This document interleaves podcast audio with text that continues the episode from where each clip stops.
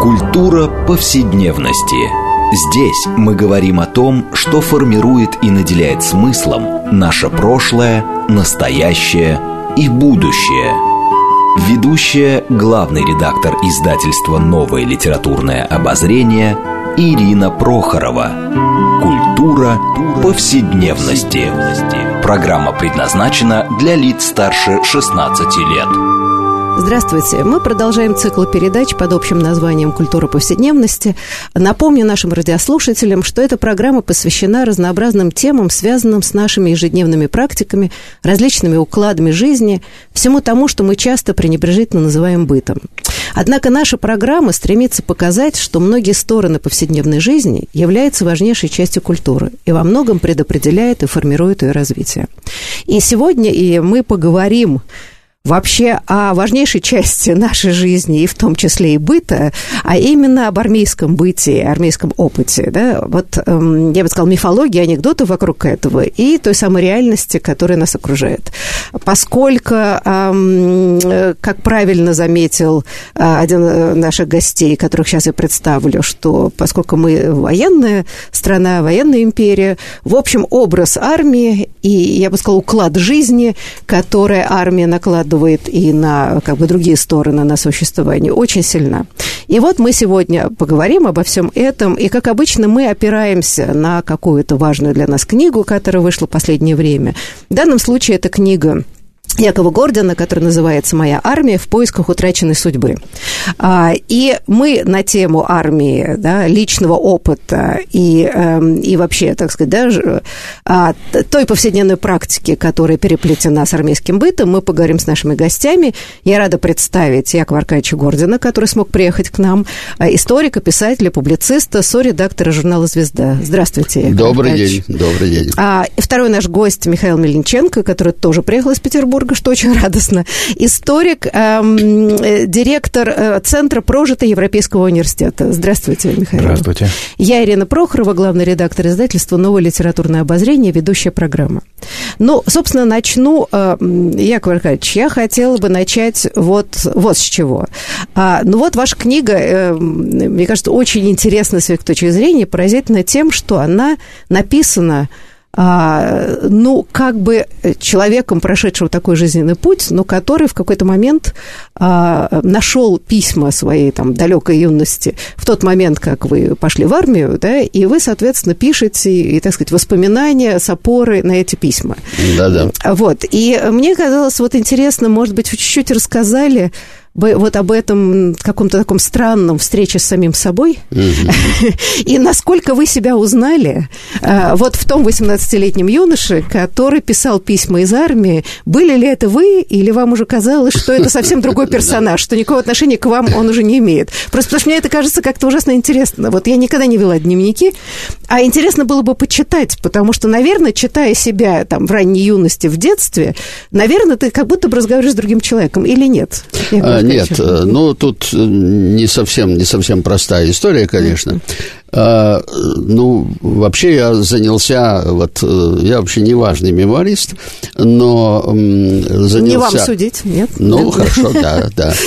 А, занялся вот этой, этой книгой именно потому, что вспомнил про эти письма. Конечно, я знал, что они лежат у меня. Родители мои сохранили вот эти там штук 80, их много, в общем, писем. А, я их перечитал, а, и да, вот вы совершенно правы, я задумался над соответствием э, себя, значит, ну вот на тот момент 80-летнего, так сказать, и 18-летнего. Э, а, и многое для меня было, надо сказать, неожиданным.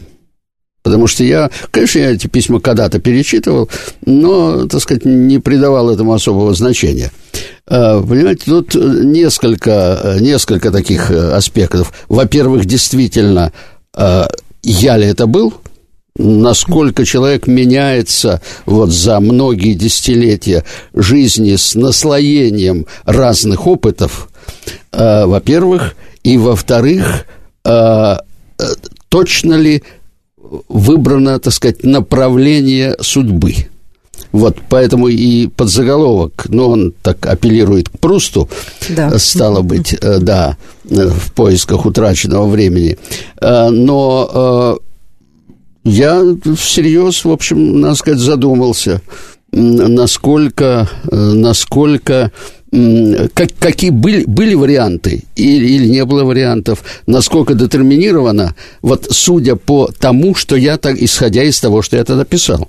Потому что э, это в некотором роде, вот мы говорили с Михаилом, и он тоже воспринимает это как некий дневник. Правильно, да, потому, конечно, да, ну, потому конечно. что, да, писал я много и старался, так сказать, дать представление о том, как я живу, естественно, с соответствующими ограничениями, чтобы родители, так сказать, особенно их не, не волновать, потому что, так сказать, всякое бывало. Вот, но э, вот э, перечитывая эти письма, я всерьез задумался, а были ли другие варианты э, жизни, другие то есть, модели. То есть, грубо говоря, не пойдите вы в армию, да, то есть, причем, э, интересно, мы еще вернемся к этому, что вы хотели добровольно туда пойти, почему, ну, проживет позже, да. то вы считаете, что ваша жизнь могла как-то по-другому выстроиться, или вы в конце жизни, то есть, она еще совсем не конец, но пройдя такой большой путь, ну, вы считаете, что все-таки судьба была предопределена для вас из этих писем? А, вот в том-то и дело, что нет. Угу. Во-первых, э, действительно, я, я считаю, что в моей жизни жизни было несколько разумных поступков, э, в том числе и то, что я пошел в армию. О, сейчас удивляются да. многие. Да, то что, я, то, что я пошел в армию. Дес, действительно. Э, вот, действительно, мы можем поговорить о, так сказать, мотивациях, вот, но, но факт остается фактом. Э, это сыграло, я считаю, в моей жизни очень серьезную роль. И, ну, и в некотором роде и профессиональную. Я все-таки довольно много занимаюсь русской военной историей. И мой, мой собственный, хотя совсем другой, но армейский опыт, тем не менее, э, мне, так сказать, э, важен, как я считаю. То есть Ищ... эти полевые исследования были фактически в некотором в роде. Работа на, работа на земле. На земле, да, да именно. Работа на земле, да. Э, включенный наблюдатель. Да, да. приблизительно. Да.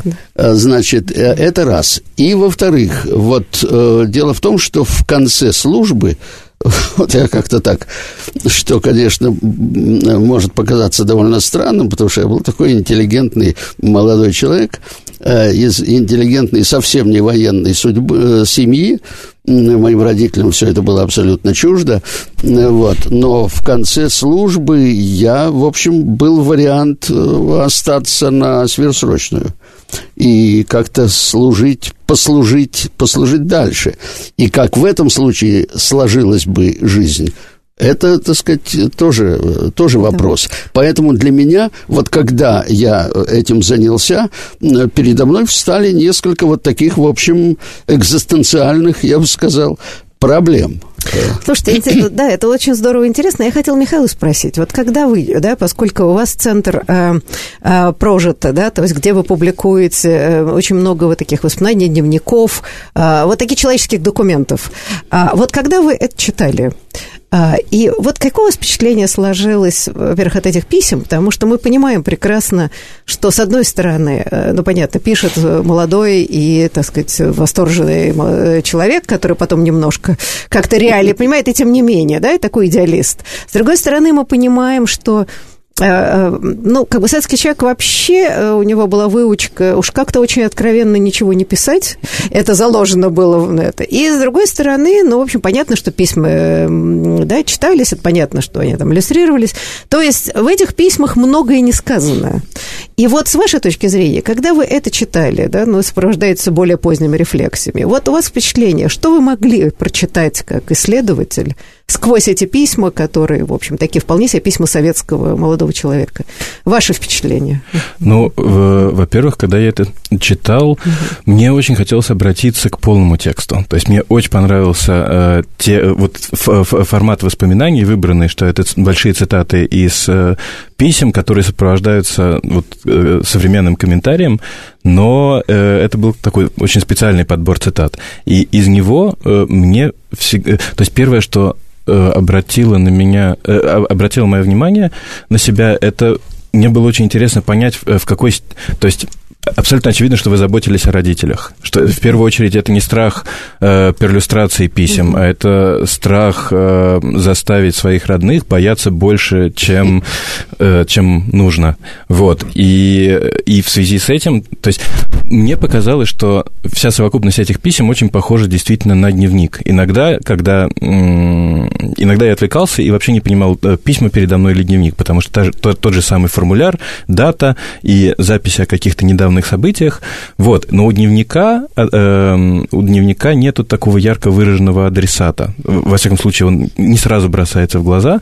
А вот у этих писем был, была семья. И мне интересно было понять, в какой степени соотносится... Вот если бы вы вели дневник, как бы он отличался от, э, от, от этих писем.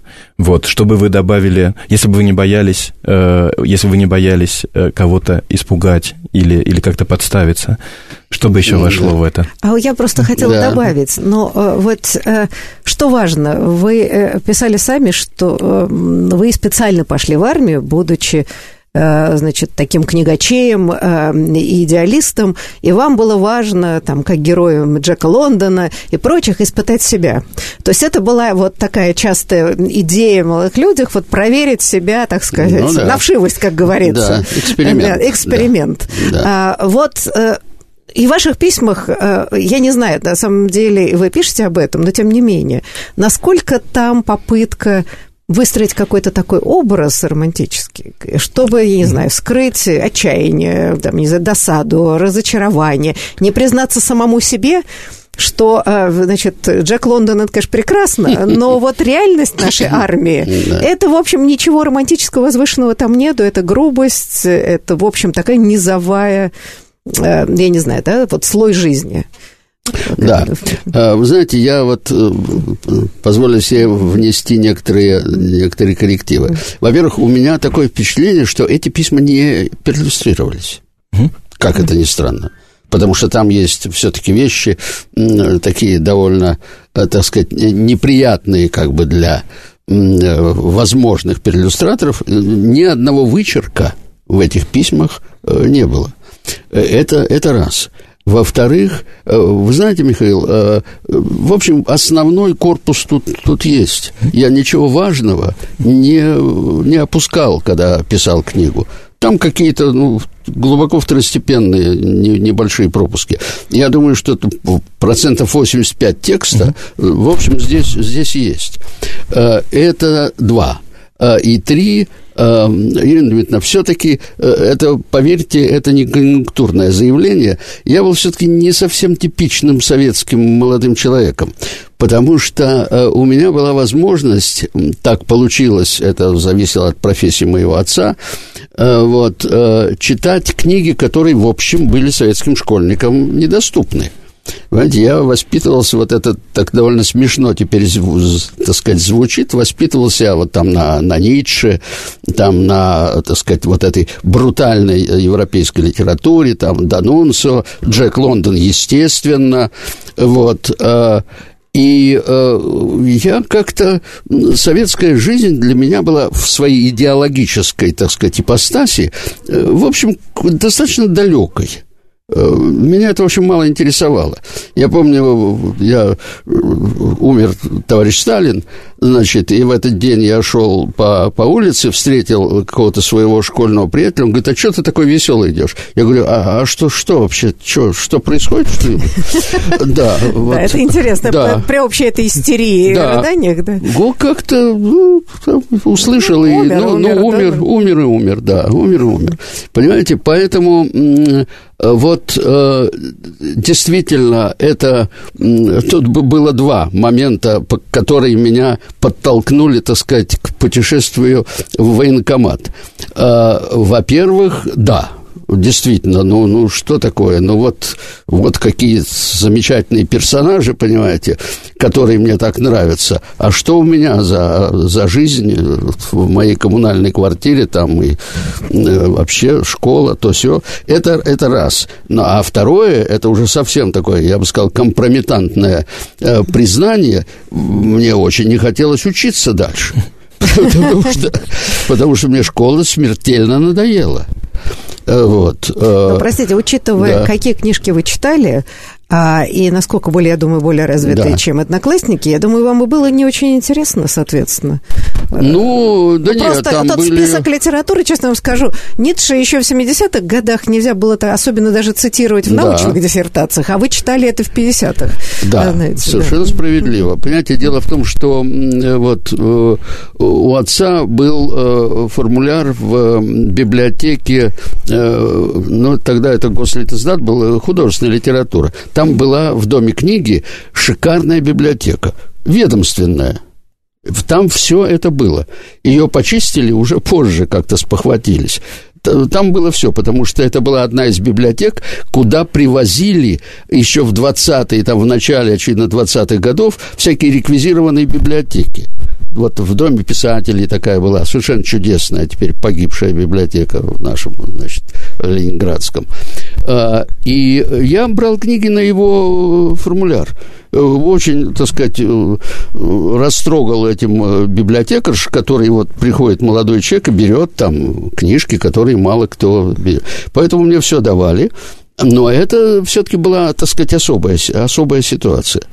Э, И э, вот это, так сказать, э, не совсем советское самовоспитание, оно было очень таким серьезным фактором, потому что из, вот из этого избыта, избыта, вот армия представлялась чем-то, так сказать, другим миром.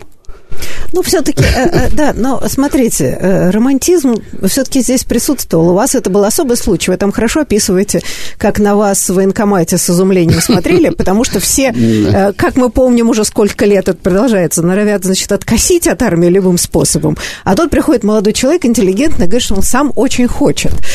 И все-таки, знаете, э, понятно, что это был такой экстраординарный поступок даже в рамках э, вашего поколения. И тем не менее, вот когда я читала книгу и эти письма, все-таки я подумала, ну, это все-таки была часть поколения вот шестидесятников, которые, собственно, выходили на сцену. Все-таки большая доля идеализма, э, что было, в общем, очень, для меня это очень позитивный момент. Это при том, что это дети войны, и это описание, Ну да. да, и там, не Ну знаю, да. очень многие люди описывали свое страшное детство э, во время войны и так далее. И тем не менее, вот как говорил Иосиф Бродский, что мы не были потерянным поколением, нас спасла культура. Ну а, да. и литература прежде всего. Да, и это все-таки, может быть, это теперь уже спустя. Вот, Михаил, как вы смотрите, да, вот этот поступок, который был, конечно, может быть, скорее характерен для людей 20-х годов в каком-то смысле, но, тем не менее, все-таки вписывался вот в этот такой общий идеалистический эм, тренд, как бы сейчас бы мы сказали, того поколения.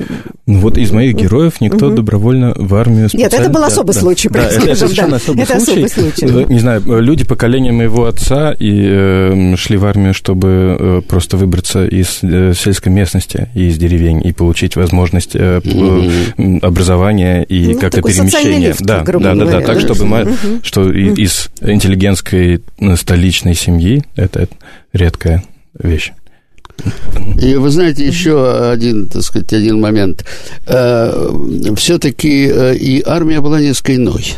Вот, вот тут мне хотелось бы, да, Да. потому что как бы Армия все, что у нас несколько, сейчас мы да. понимаем с армией, это жуткая Да. дедовщина, произвол, Да, да, увечья и да, так далее. да. Вот армия второй половины 50-х годов. Да, серед- что она середина середина, даже, да, да, да. середина. А что она собой представляла? Вот как раз интересно. Ну, э, естественно, у меня, так сказать, ограниченный опыт, потому что там армия была большая, и разные были, очевидно, Слушайте, ситуации. какой ограниченный, вас Да. мотали туда-сюда Ну, вообще, это с да, Дальнего но это- Востока, но чё- куда-то вниз, наоборот, там, Ну, чё-то, ну, да. что, конечно. Да, но, э, тем не менее, я служил в двух, э, значит, воинских частях.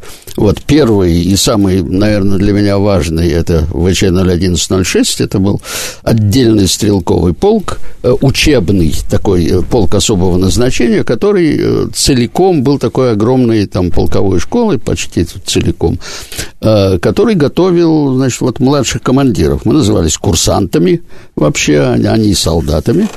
Э, И это был э, очень жесткий, очень жесткий мир, но что важно, никто не посягал на наше человеческое достоинство. Удивительно. И офицеры, и сержанты обращались к солдатам только на «вы».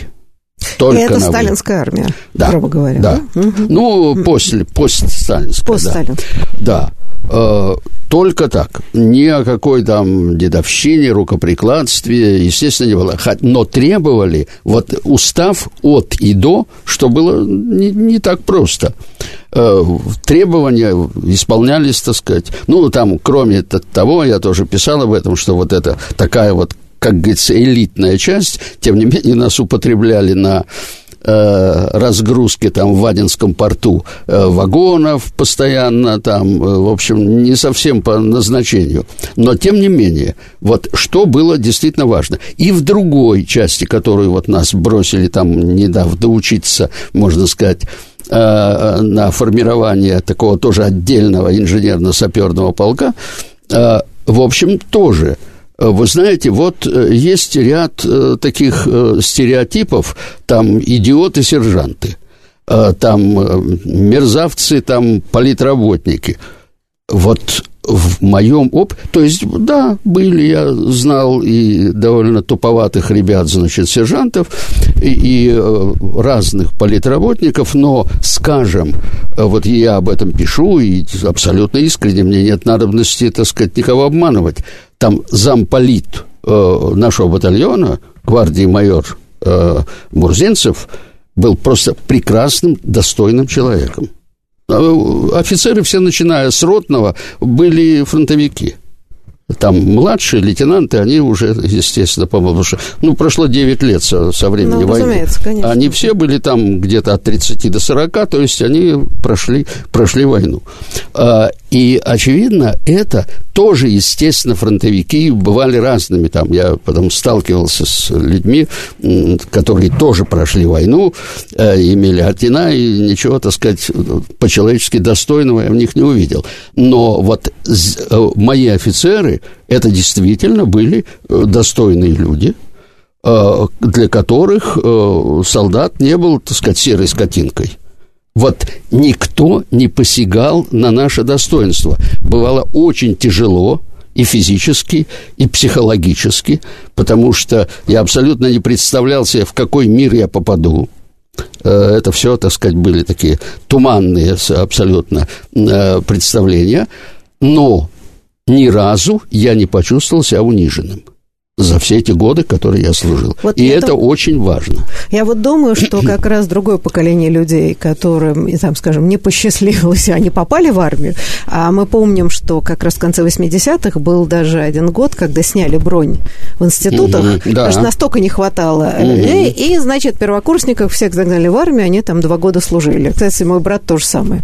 А, и ну, да. э, в этом смысле рассказы были очень разнообразные, причем, к сожалению, как правило, вот все беды, которые сейчас э, да, как бы вот обсуждаются по поводу нашей армии, там были в полном порядке. Это абсолютное унижение бесконечное солдат. Это, разумеется, дедовщина, угу. это члены вредительства и вот просто угу. всякое такое безобразие. И э, надо сказать, что я вспоминаю разговоры друзей моих родителей, некоторые из которых были в армии. Они, кстати, скорее рассказывали то же самое, что вы. Угу. Что мы никакой дедовщины не знали. Что, Но конечно, она... нравы были да. жесткие, грубые, это понятно, да? Но куда же этого деться? Но вот это все, вот это полное угу. растление армии странным образом произошло намного позже. В конце, и, казалось 60, бы, в конце 60-х. 60-х. Да. Вот вы знаете что, но вот мне эту тему очень хотелось бы специально затронуть, э, вот такой, я не знаю, деградация армейской жизни. Угу. Но у нас сейчас будет небольшой перерыв, а после перерыва угу. мы вернемся к этой теме.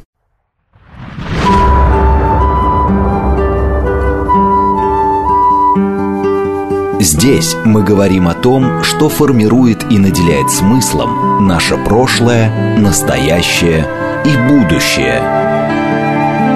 Культура повседневности.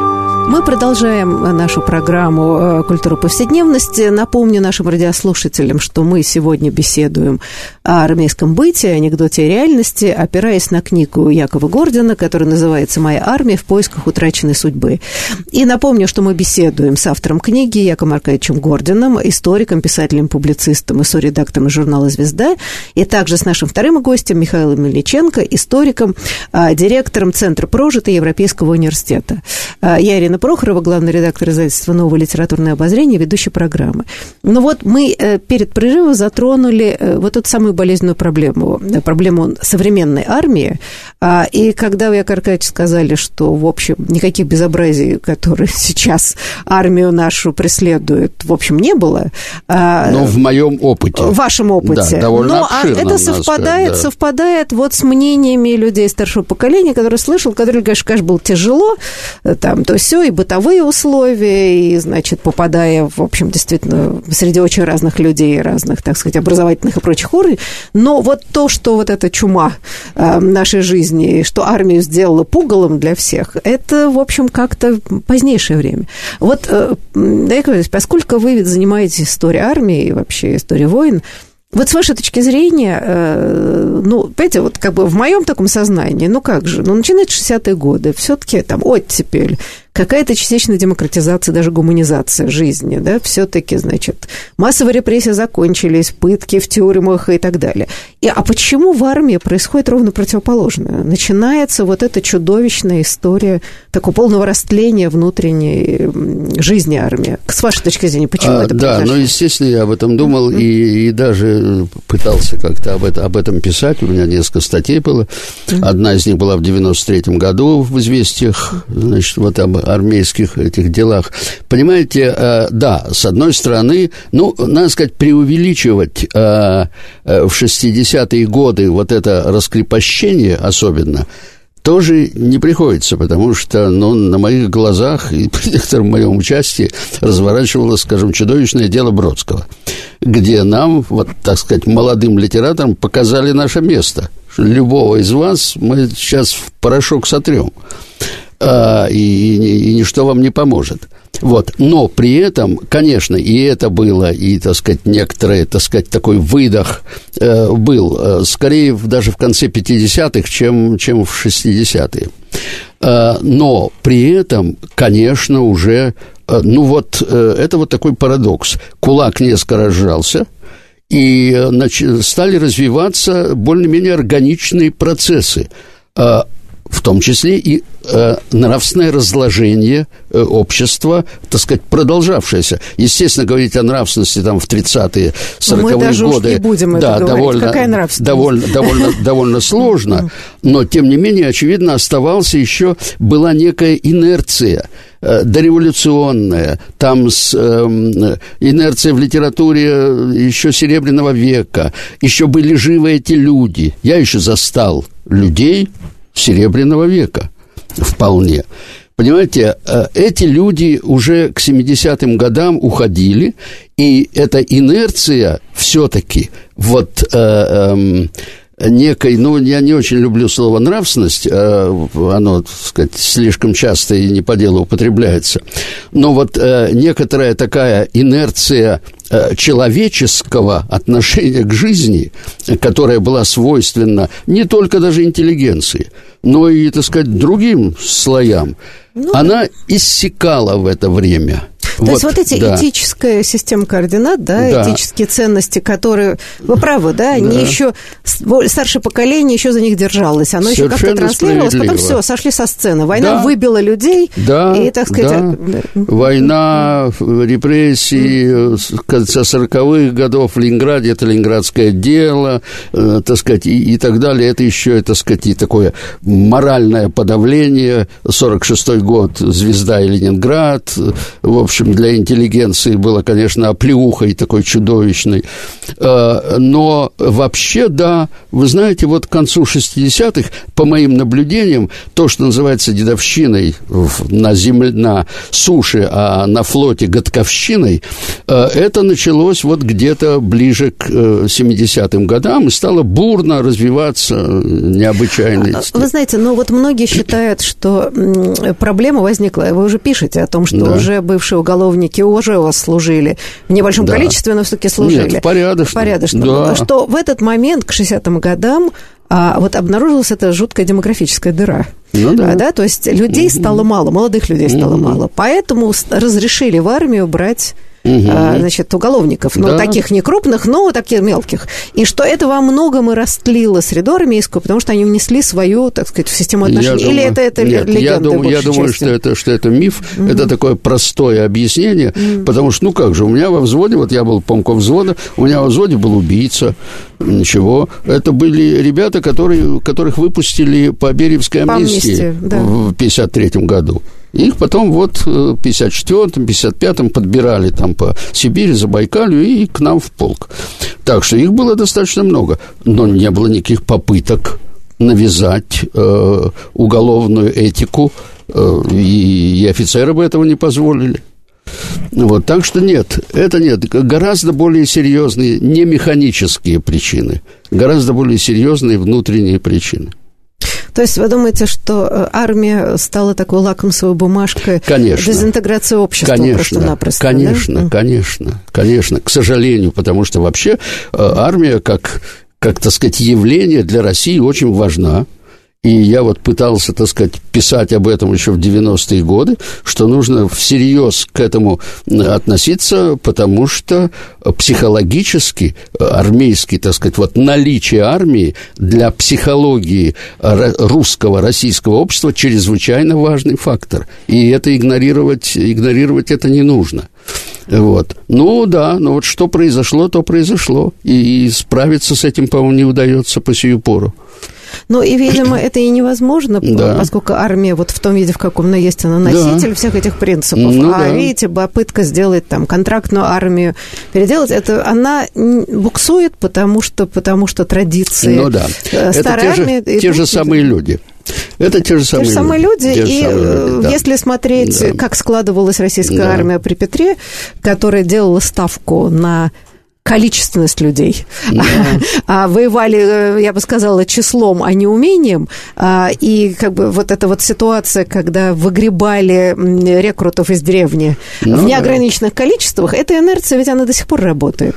И я помню, что рассказывал, кажется, Александр Гольц, журналист, да, и, ну да тоже же. историк он, армии. Он большой специалист. Да, и он, я забыла, кто из э, высоких армейских чинов, сейчас, чтобы не путать, э, четко высказал проблему армии нехватки людей. Он замечательно сказал, говорит, бабы нас подвели. Перестали рожать в таких количествах индустриальных, да? Ну Мне это очень понравилась идея. Нашли, наконец, проблему решения, значит, да, а, этой ситуации. Нашли виноватых. Вы нашли виноватых. Ну, баба, они всегда, известно дело, виноваты, да. Знаете, а я вот хотела, Михаил, к вам обратиться и вот вернуться к этой проблеме а, значит, вот как можно прочитать эти письма да, молодого человека, а, и что они для нас сейчас значат, почему вот такая все-таки это исторический да, такой документ, который для нас важен.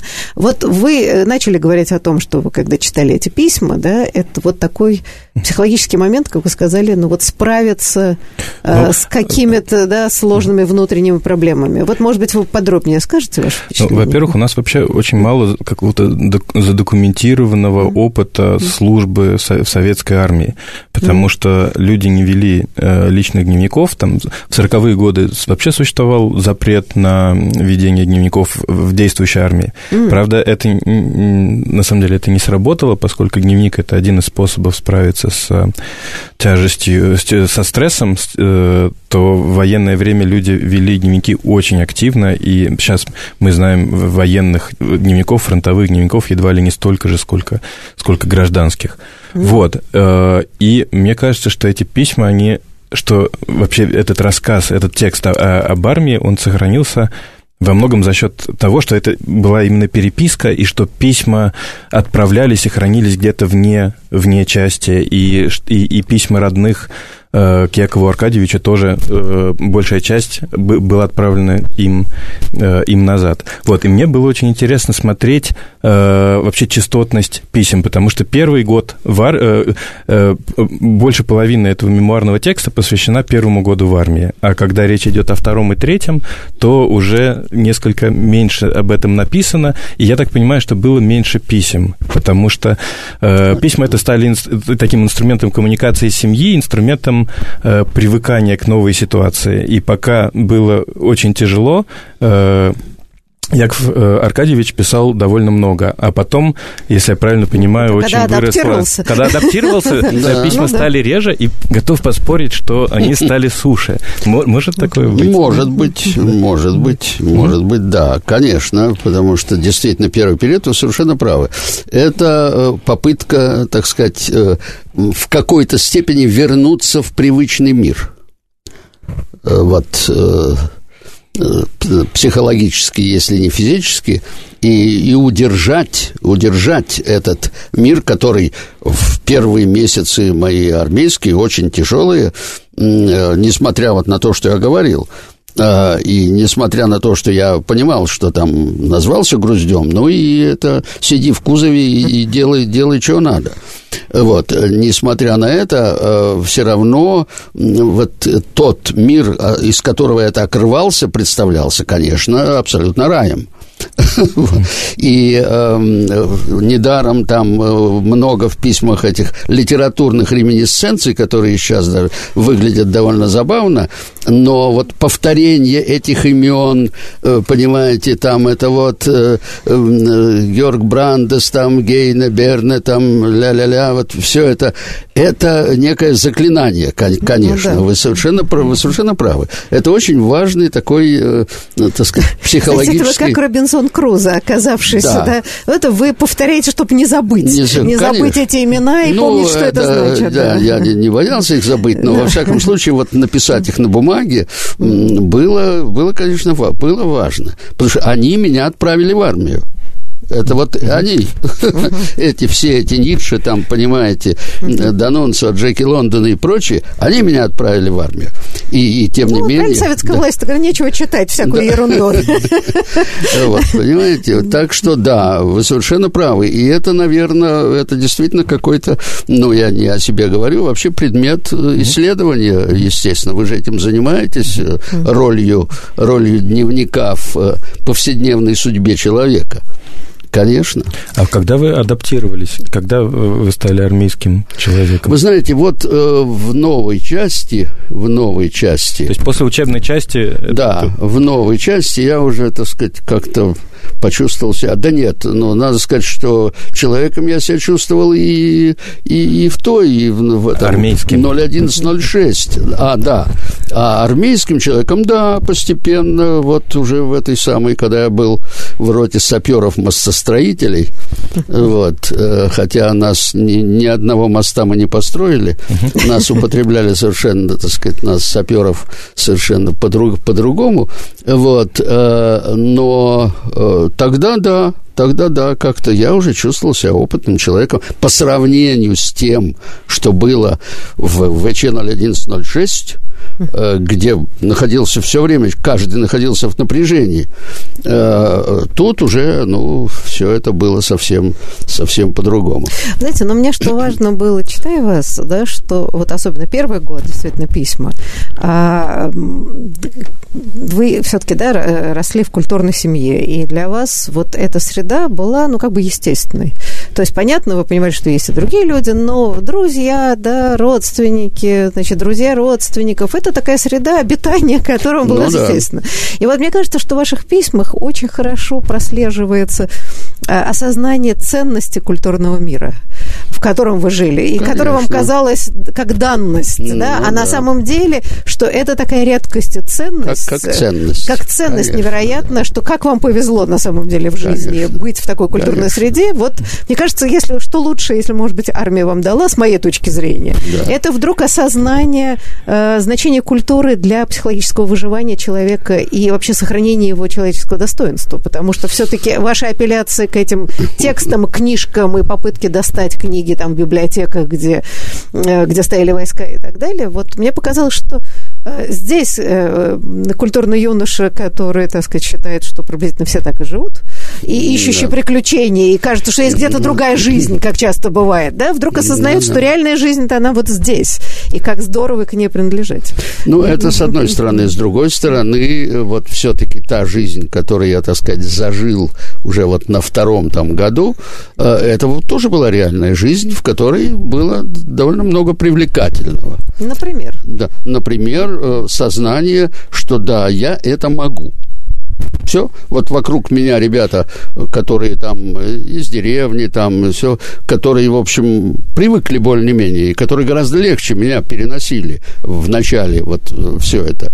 А, я, я с этим справился.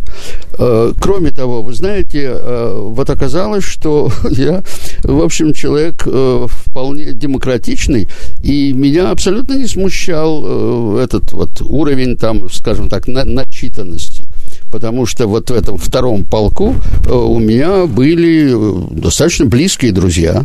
Причем вот интересно, опять-таки, национальный вопрос, который сейчас, опять-таки, давно уже довольно остро стоит.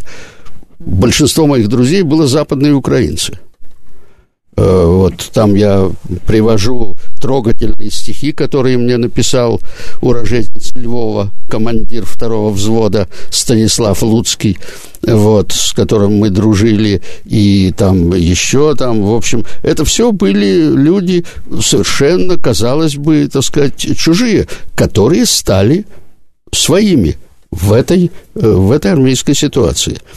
Э, вот, понимаете? Так что э, нет, это не, не то, что это было, не то, что это было непрерывным, так сказать, непрерывным таким испытанием, испытанием на прочность. Это уже стало в како, с какого-то момента, это стало жизнью, в которой, да, в которой достаточно комфортно себя э, я себя чувствовал, и недаром вот я колебался все-таки, когда вот я писал о том, когда наш начштаба тоже очень такая колоритная фигура гвардии мэр э, значит, предложил мне подумать, не хочу ли я поехать с ним там в другую часть, когда расформировали наш полк, я очень задумался. Очень То задумался. есть вам понравилась карьера военного? Ну, в некотором, в некотором роде. В некотором роде. Михаил, вы хотели что-то а такое я сказать? Хотел, да, да. Ага. Нет, я хотел, вас, э, я хотел задать вопрос, хотел воспользоваться ситуацией угу. э, и расспросить об армии того времени, э, потому что я в свое время немного занимался советским политическим юмором и столкнулся с удивительной э, вещью, что армейский, э, армейский материал э, по э, источникам, с которым я работал, фантастически поздний. То есть это все, 80, вот все известные э, армейские анекдоты и байки, которые я находил, это 80-е да, годы.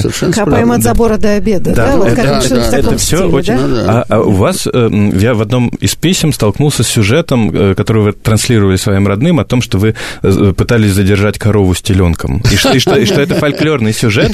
И вообще, Ну, конечно, много ли такого было? Э, Были ли какие-то... Ну, конечно, конечно. Ну, правда, фольклор был такой, я бы сказал, такой политизированный. Вот я там привожу, я написал такой довольно дурацкий рассказ, который я отправил в «Огонек», вот об этом, о диверсантах, mm-hmm. о том, о том, о сём. Это то, что я слышал на Дальнем Востоке, вот в Савгаване. Это рассказывали, это среди солдат ходило как реальный случай, который был где-то там вот недалеко, когда, значит, вот пытались какие-то люди там снять часового, там взорвать склад с боеприпасами, там ля-ля-ля. Вот, вот фольклор был, так сказать, скорее такого рода. Он не был обидным, для, для, для начальства любого, так сказать, любого уровня, хотя далеко не все сержанты были любимыми, но, тем не менее, ну, они делали, как говорится, делали свою работу вот, в пределах, в пределах устава. И вот, так, вот такого, вот я говорю, что вот целый, так сказать, вот эта мифология, исключительно каждый сержант тупица, да, а каждый политработник, да, значит, негодяй, вот этого, этого совершенно, совершенно не было. Угу. И там ротный замполит наш вот в этой, в первой моей части, в учебном полку, Бурят, да, я забыл, забыл его фамилию. Нормальный, нормальный был человек совершенно. И все, все, так сказать, фронтовые, фронтовые воевавшие, воевавшие люди, знающие, так сказать, почем фунт лиха. Вот. Так что, хотя, да, попадались мне вот в другой части, так сказать, наши политработники уже, так сказать, менее привлекательные, но тоже ничего, ничего катастрофического. Понимаете, мы, это все-таки был очень, очень замкнутый э, мир, в который, э, собственно, политика и советская идеология, э, как ни странно, хотя были специальные, ведь были там час специальных занятий в конце дня, когда ну, уже... Политинформация, мы, политинформации, дело, да, да, когда мы уже засыпали абсолютно измученные там всем предыдущим. Вот, тем не менее, но это как-то даже вот не отложилось, честно говоря, в памяти. Тут один я э, вот вспоминаю, э, вспоминаю один э, доклад только, значит, в, в клубе. А так там я был комсоргом роты, вот во втором полку. Ну, не потому что почему-либо, а потому что я был десятиклассник. Это была большая редкость. Ну, да, да, нас было там, я не знаю, в батальоне 2-3 человека с э, десятилеткой. Ни разу наш замполит не, не потребовал, чтобы я провел комсомольское собрание. Ни разу. Ну, не говоря уже о том, что ни о каком 20-м съезде мы не слышали, слухом не слышали, там ни о каких венгерских событиях. Это все прошло, так сказать, над головами. Нас, вот, да, действительно перебрасывали из места в место, там на монгольскую границу, там куда-то, значит, в Красноярский край, туда-сюда, вот, и как бы занимались своим делом. А, так, а, да. А, а скажите, я просто хотела сказать, вот, э, поскольку вы говорите, что все-таки ну, так сказать, более высокие чины эм, в армии все-таки все прошли через войну.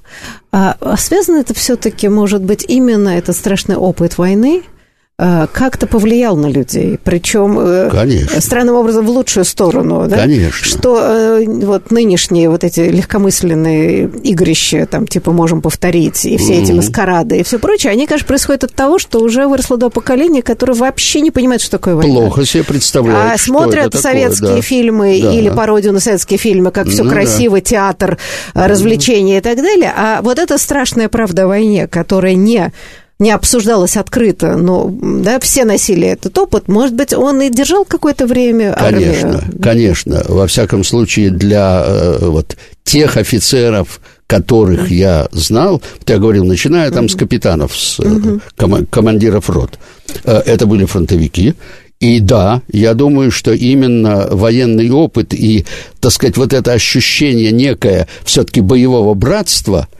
которое было во время войны, тоже там не, не надо преувеличивать, это всякое бывало, но тем не менее оно, конечно, существовало и окрашивало э, вот отношение к нам, э, вот, так сказать, салагам и людям, которые этого, этого всего, так сказать, не, не хлебнули. Думаю, что да.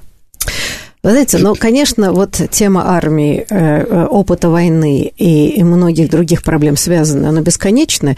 И мы с вами еще не обсудили сотой доли, а наше время вот как-то неожиданно да. подошло к концу. Но я очень надеюсь, э, Яков Аркадьевич, что мы неоднократно с вами встретимся и будем говорить о разных темах, в том числе и истории да. армии, страны и так далее, Михаил. Да. И я думаю, что то, что вы делаете в прожито, это тоже важнейшие вещи, эти человеческие Чрез, документы. Чрезвычайно. Да, конечно. человеческие документы дадут нам, да. я бы сказала, более адекватное представление всей драмы жизни э, людей предыдущих поколений. Я благодарю вас, большое спасибо, и до будущих встреч.